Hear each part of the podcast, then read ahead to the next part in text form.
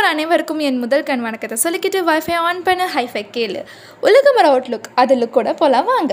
ஒரு லாக் இருந்தால் கண்டிப்பாக சாவின்னு சொல்லிட்டு ஒன்று இருக்கும். அது போல் பல மர்மங்களும் ரகசியங்களும் நம்ம பூமியை சுற்றியும் பூமிக்குள்ளேயும் இருக்குது அந்த ரகசியங்களில் ஒரு சில ரகசியத்தை ஃபேக்ட்ஸாக பார்க்கலாம் வாங்க.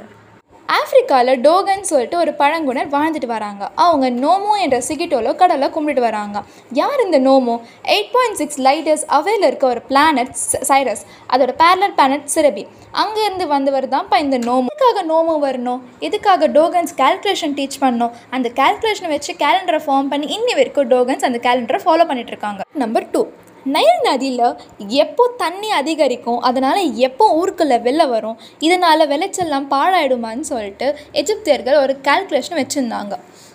எஜிப்தியர்கள் மொத்தமாக மூணு கேலண்டர் யூஸ் பண்ணியிருந்தாங்க. அதில் ஒன்று தான் சைரஸ் ஸ்டார்னு சொல்லப்படுற ஆஸ்ட்ரோ கேலண்டர் இந்த கேலண்டர் எதுக்கு உபயோகப்படுத்துகிறாங்கன்னா நைல் நதியில் எப்போ வெள்ளத்தாக்கு அதிகமாகும்னு சொல்லிட்டு கணிக்கிறதுக்காக யூஸ் பண்ணுறாங்க ஃபஸ்ட்டு ரெண்டு ஃபேக்ட்லேயுமே ஒரு சிமிலாரிட்டிஸ் இருக்குது டோகனும் எஜிப்டன்ஸும் சைரஸ்னு ஒரு பிளானெட்டை பேஸ் பண்ணி தான் அவங்க கேலண்டரை அமைச்சிருக்காங்க.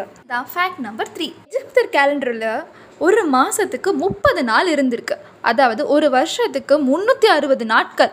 அப்போது பேலன்ஸ் அந்த அஞ்சு நாட்கள் இந்த எஜிப்தன்கள் என்ன பண்ணாங்க? இப்படி எஜிப்தியர்கள் அந்த அஞ்சு நாட்களை மிஸ் பண்ணாங்க? அப்படி மிஸ் பண்ணியிருந்தா எஜிப்தியர்கள் தப்பான சீசனில் விதையை விளைச்சிருந்தாங்கன்னா சரியான அறுவடை வந்திருக்காது.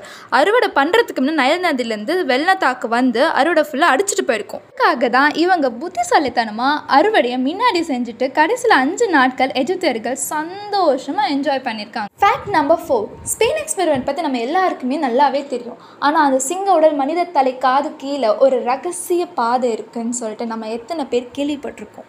நாலாயிரம் வருஷங்களுக்கு முன்ன ஒரே கல்லில் செதுக்கப்பட்ட இந்த ஸ்பிங்ஸ் பிரமிட் கீழே பல்லாயிரம் வருஷங்களுக்கு முன்ன வாழ்ந்த மனித நாகரிகம் புதைக்கப்பட்டிருக்குன்னு சொன்னால் உங்களால் நம்ப முடியுமா?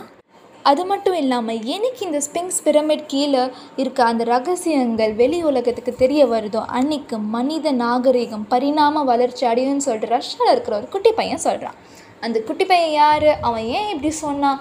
அதோட நம்ம பத்மநாபர் கோயில் எப்படி லிங்காக இருக்குதுன்னு சொல்லிட்டு நம்ம அடுத்த பாட்காஸ்ட்டில் பார்ப்போம். இத்துடன் தங்களிடமிருந்து விடைபெறுவது தங்கள் ஆர்ஜே தனு.